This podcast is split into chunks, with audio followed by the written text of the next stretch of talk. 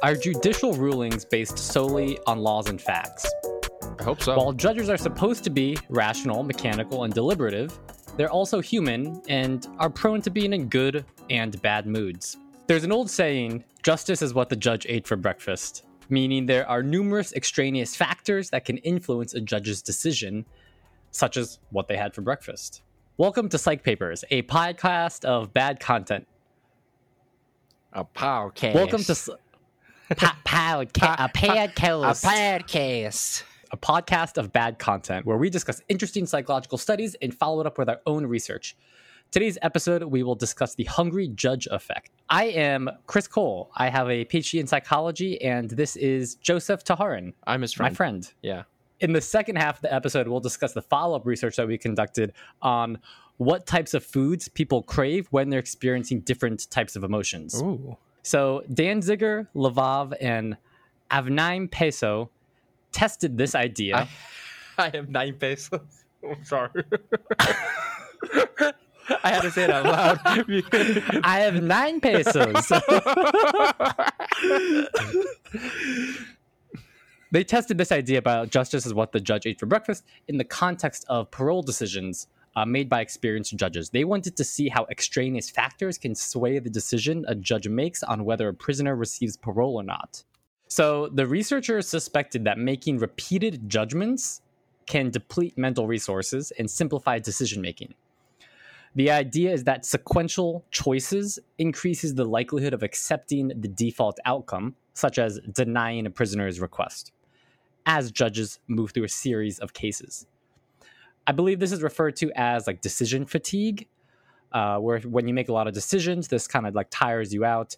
Uh, but this can be restored via spending time in nature, resting, experiencing like a positive mood, uh, or eating. so, are you saying basically if you've been making decisions all day, at the end of the day, you're just like, oh, whatever, just. You just ma- you're It's, more likely it's, to make it's hard to spend more time like making exactly the it's hard to spend more time weighing the pros and cons and everything about the case you get decision fatigue and you're like all right i'm just going to go with my default. Fuck it, yeah. so their data consisted of 1112 judicial rulings about 80% of the rulings were parole requests and the rest were requests to change the terms of their parole such as removing a tracking device or prison relocation their database included legal variables that appeared in the case file, such as number of previous incarcerations, gravity of the crime committed, months served, and whether a rehabilitation program would be available. Their data also included which judge presided over the case, how long each deliberation took. Uh, it included the time of day and the position in the order of decision. So, was it the first decision that the judge made in the day, or was it the last one? No, I was about to say this is all quantitative data, right? This is all quantitative data. they, Yep. they didn't, they didn't send a survey to the judges like, "What'd you eat for breakfast on this day?" Or what? No, no, this is all real data of real parole things. So the researchers weren't manipulating anything here. They were just gathering the Just data. looking at the patterns in the data. Gotcha. Yep. So the data also critically included the two daily food breaks that the judge takes. Mm. They have a late morning snack and lunch. Hmm. I wonder if this will have a significant influence over their decisions. Wait, hold up.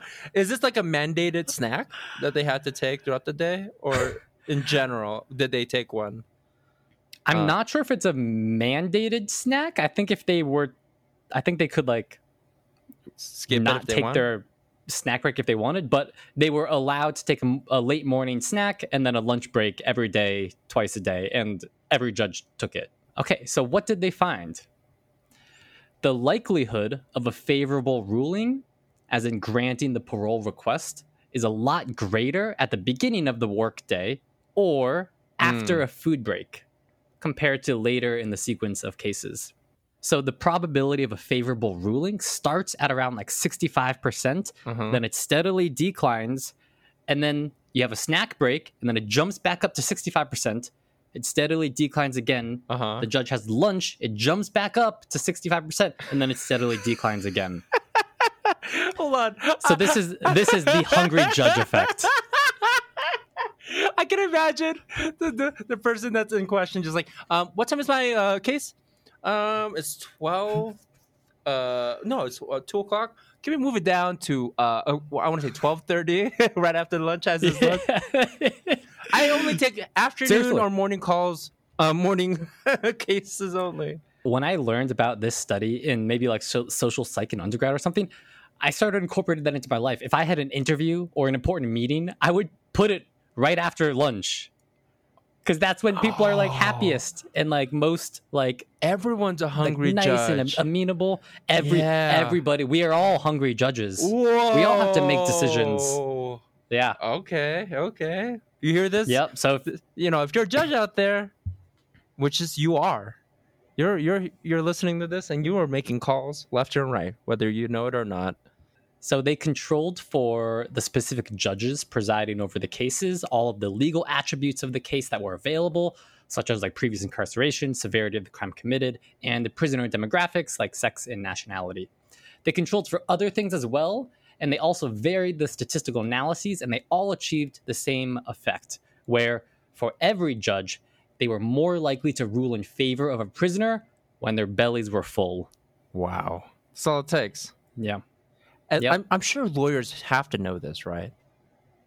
They they look at the fucking thing. I, they have to because they had. That's that must be the first thing you learn in lawyer school, or like make sure to. and they have a case at they have a case at 11:45 a.m. right before his lunch break. They're like, "Fuck." dude, you're so fucked right now. This guy's super hungry. You're not gonna get through. Just try to bump it after lunch. yeah, you got to you got to slip the judge like a granola bar or a cookie or something. hey, big guy, I've been noticing you. You know, you look a little, Yeah. little parched over here. I got you. You know, got you nice Yeah. A Gatorade and a Got a banana. cookie and a Capri Sun. yeah, you know, I got you, got you some Lunchables. Uh, got you the one yeah. where you can make your own pizza with the fake pizza bread. It'd be funny if uh, after the study came out, like suddenly, like the judges start getting like showered with snacks from the lawyers. Just kidding, bro. They're like, hey, I know what you guys are trying to do, but I'm okay with it. So the takeaway is that when judges make repeated rulings, they start to show an increased tendency to rule in favor of the status quo, which is to deny the parole request. However, this tendency can be reset by taking a snack break when oh the Oh my judges get their little bellies full, full of full of food and snacks and yummy cookies. I'm hungry. I don't want to give you parole. I just wanna. I just Yeah. go get my Capri Sun. okay, so it does seem like there are extraneous variables that can influence a judge's decision. Okay.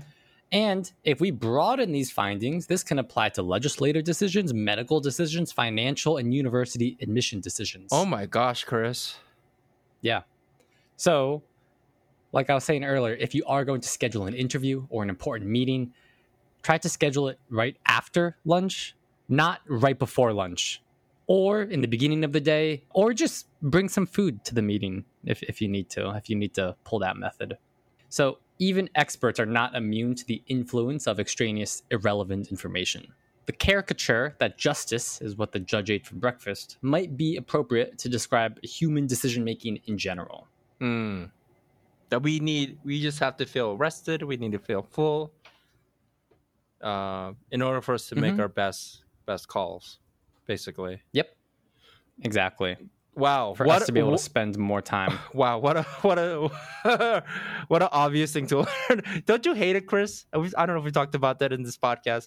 When it comes to research, it's always frustrating where er, where especially when you're doing it in industry where the stakeholders are like like do you really have to do research on this and you're like yeah you know probably helpful to get some data and then you get the data and it proves that they're correct and they're just like man we already knew this shit why we spend our fucking money on this oh man what a bummer Yeah. Yeah. But- but you would have known if you were right had you not had the data. Now you know for sure Yeah. you're right. yeah. It's important to kind of show like the obvious effects that we all kind of assume to be true because Yeah. those are what you build off of as the foundation for future studies. Being like, okay, how far does this effect go? Uh, especially if it's these are decisions that we're making, you know, potentially like determining like people's lives. Yeah. you know the rest Yeah. of people's lives so it's like we want to be able to understand all the factors that are at play now to call out there was another paper Ooh. calling these results into question Ooh, I love this. this is I love This this. is- one. This is some, this, this is academic tea, okay? This is yo, bro. Hey, bro. Hey, bro. Now you're wrong, dog. You're wrong. Your p value is Hey. way off, dog. yeah. This other paper claimed that they didn't take other important factors into their analysis. Mm. For example, represented versus unrepresented prisoners via like an attorney. So apparently, in this study, represented prisoners go first and unrepresented prisoners go last.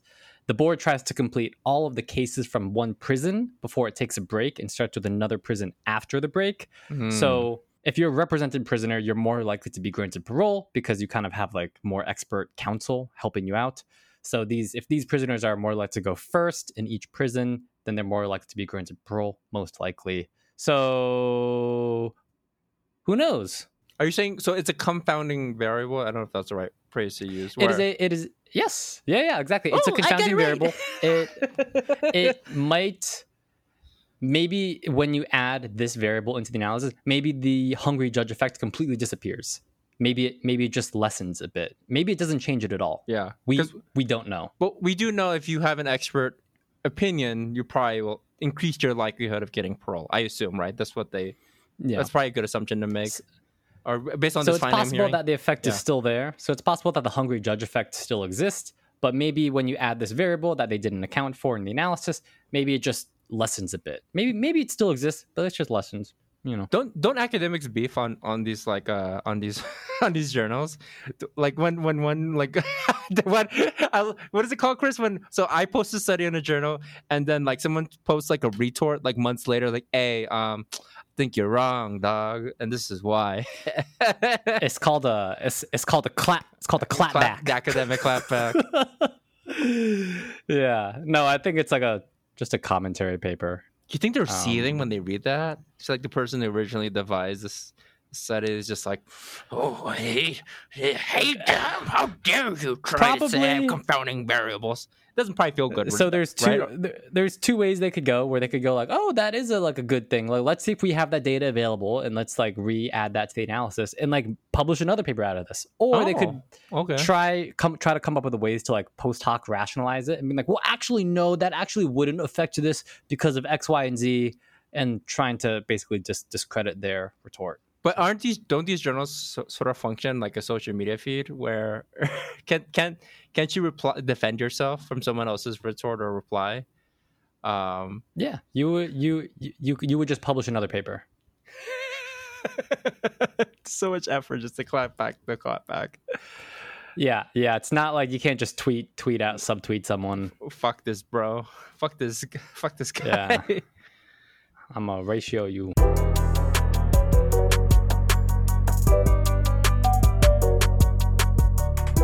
All right, this is the part of the episode where we talk about the follow up research that we conducted. And if you're liking the video so far, you can help us out by booping the like button and subscribing just so you don't miss any future episodes. This episode was about the hungry judge effect. So I wanted to explore what foods do people crave when experiencing different emotions? Mm, mm. I would have loved to answer this question, Yeah. and maybe I will in this episode. Who knows? Yeah. So, what foods do people crave when experiencing different emotions? I asked people, let's say you are experiencing, and then I had a placeholder for different emotions. Let's say you're experiencing emotion X. Which type of food do you crave? Select all that apply. And then I gave people these options sweet treats, such as ice cream, chocolate, cupcakes, or gummy candies. Mm. Salty snacks, potato chips, french fries, popcorn, chips, and salsa. Mm. I love that. carbohydrate rich foods pizza pasta bread Oh. rice dishes and Oh my cheeseburgers gosh. Indulgent desserts cheesecake chocolate oh, lava Oh, cake and man. brownies savory comfort foods fried chicken lasagna and Oh barbecue my ribs Gosh, I want that now. Can we stop Spicy this podcast? foods. Some chicken wings chili spicy curry and buffalo chicken sandwich Oh man, I love it. Love it. and then you're gonna love this one other Oh man, who Yeah, knows what I'll pick yeah. at that point?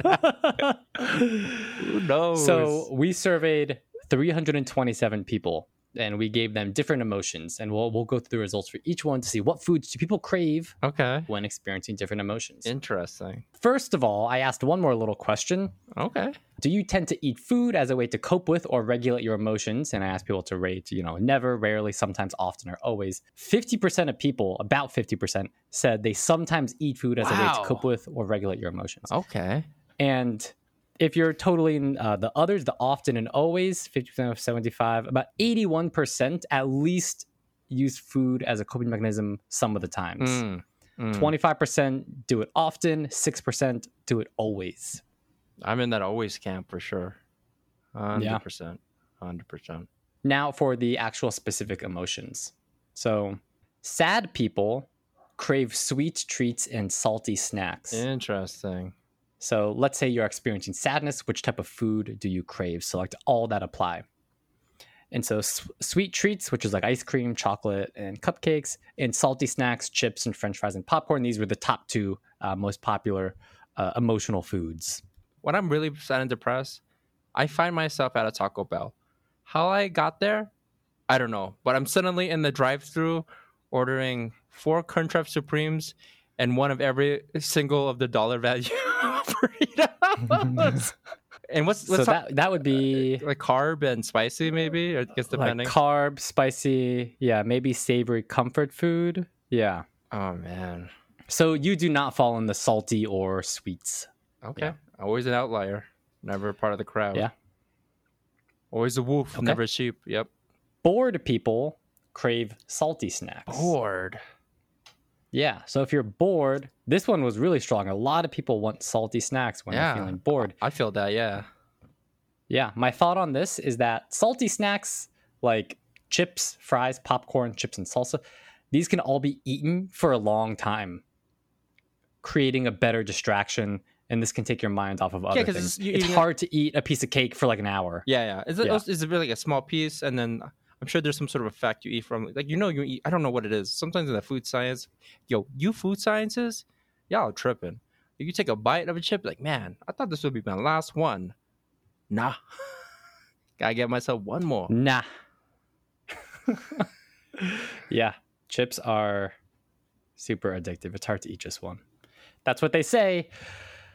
What did they say? Um, one of the one of the one of the participants on this question said for the other category, Uh-huh. most people didn't put other and put it on things, but one person did for this one. Uh-huh. They said when they're bored, they eat quote seafood that is complicated to eat and prepare, like blue crab, crab Uh-huh. claws, or a bunch of peanuts in the shell to give me something to do.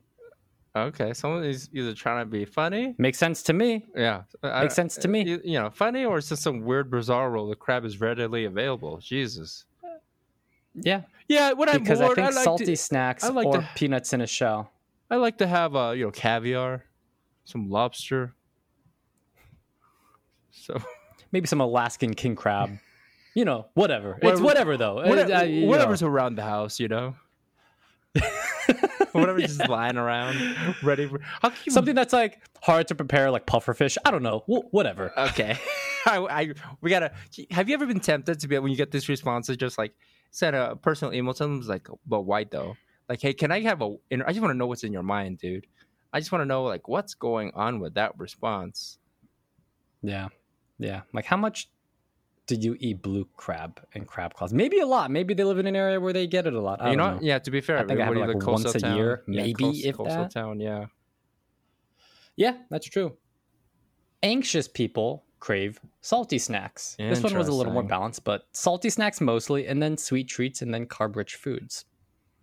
So I'm guessing for similar reasons, salty snacks provide a longer term distraction. Mm. So anxious people, it kind of takes their mind off of things. It, it gives them something to do with their hands, uh, and it just reduces the anxiety that way. hmm I wonder if it's just the crunchiness too of the salty snack as well. Maybe that's Mhm. helping. Yeah. Yeah, yeah. Like the- the- texture the adds like another Yeah. kind of like mode of taste. Of the experience, right? Of the tactile experience, which is eating. Oh yeah. Oh yeah. The tactile experience of eating, baby. Happy people crave sweet treats. Okay. Somehow that fits. This makes sense. So yeah. Yeah, sweet treats and indulgent desserts were the top two. And this kind of makes sense when you're happy, you see sweet treats as like a reward or a celebration. treat yourself to you a cake you- or you something. eat- Yeah. exactly, Yeah. exactly. There's always someone bringing donuts in the morning in your nine Yeah. to five. Yeah. Yeah, and that person's usually probably pretty happy. The person that brings donuts like in the morning, they probably have like their life together. That's true.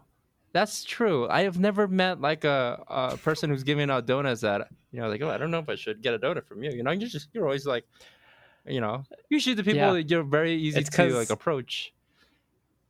Really it's because welcoming those people they like they like already love themselves so much that they have enough love to give out. oh You know? oh.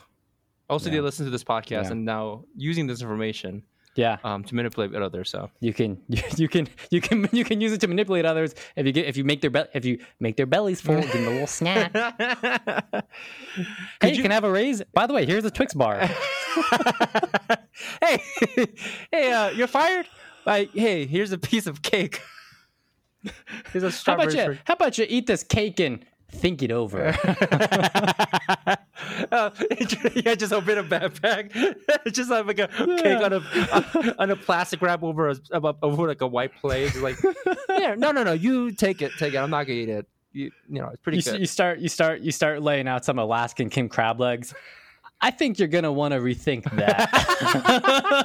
you put the bib on their on their shirt. Shh, shh, shh, shh. Just just dip it into the butter. Just All- just, just think about all it. pre-cracked, all pre-cracked. Nothing has to change here. Nothing has to change here. Yikes. All right, so a summary of the emotional food cravings. yeah. Salty snacks and sweet treats are the most common foods for emotional eating. So, salty snacks can provide a distraction since they can be eaten for longer periods of time and they're and they're a little more active, like you know, dipping chips into salsa, fries into ketchup, you know. Whereas sweet treats can provide indulgence that is more accessible than like desserts like cake.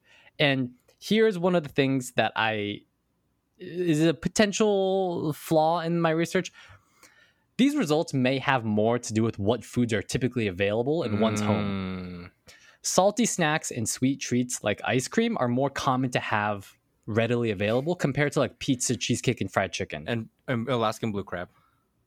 And Alaskan king crab legs. Yeah. Yeah, yeah. Uh, yeah. Most people have like chips and maybe like one tub of ice cream in their freezer. That's fair, yeah. Not many people have like cheesecake or like lasagna lying around. Yeah, these are not, so yeah, these are not foods you just you just can easily just put in your pantry and just let it sit there for maybe Yeah. a week. Yeah. Yeah. So emotional eating, especially like boredom or sadness.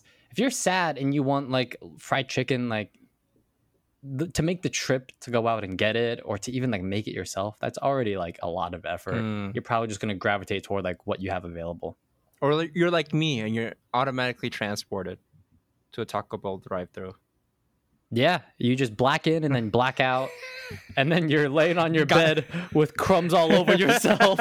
yeah, fucking the fire hot sauce, the package is slightly like four of them ripped open. One of them that you accidentally squirted out a little bit the hot the fire hot sauce, so it's on the uh, table. Yeah, yeah, yeah, yeah. yeah, yeah, yeah, yeah. Oh man. Feelings of regret. Yeah, four, four, sadness, four wrappers. depression. Yeah, four wraps of like the of the of each burrito that you laid on top of each other and you curled up into a giant ball. Yeah, man. This is oddly specific, Joseph. Who knows? Everyone has this experience sometime. I mean, whatever, whatever's lying around, though. I mean- Chips, blue crabs, Taco Bell. Yeah. So you're you're saying that when people uh, in this little caveat you had right here, or your asterisk, you're saying you thinking when people filled out the survey, they were probably thinking like, what's when I'm feeling this emotion at the at this moment in time. yeah, I was trying to measure like cravings. When you're sad, what do you crave? Not necessarily what you have available and want to eat. It's kind of easier to remember times that you were sad and think about, okay, what did I eat then? And that usually is just determined by what foods you have available in the Yeah. house. Yeah. So uh, maybe I should have just ran a study being like, hey, what kind of foods do you have in your cabinet? And maybe maybe the results would have been the same. Who knows? But we did see the distinction between happiness and uh, boredom, salty versus sweet. So, Okay. all right. Thanks, everybody. Bye. Bye.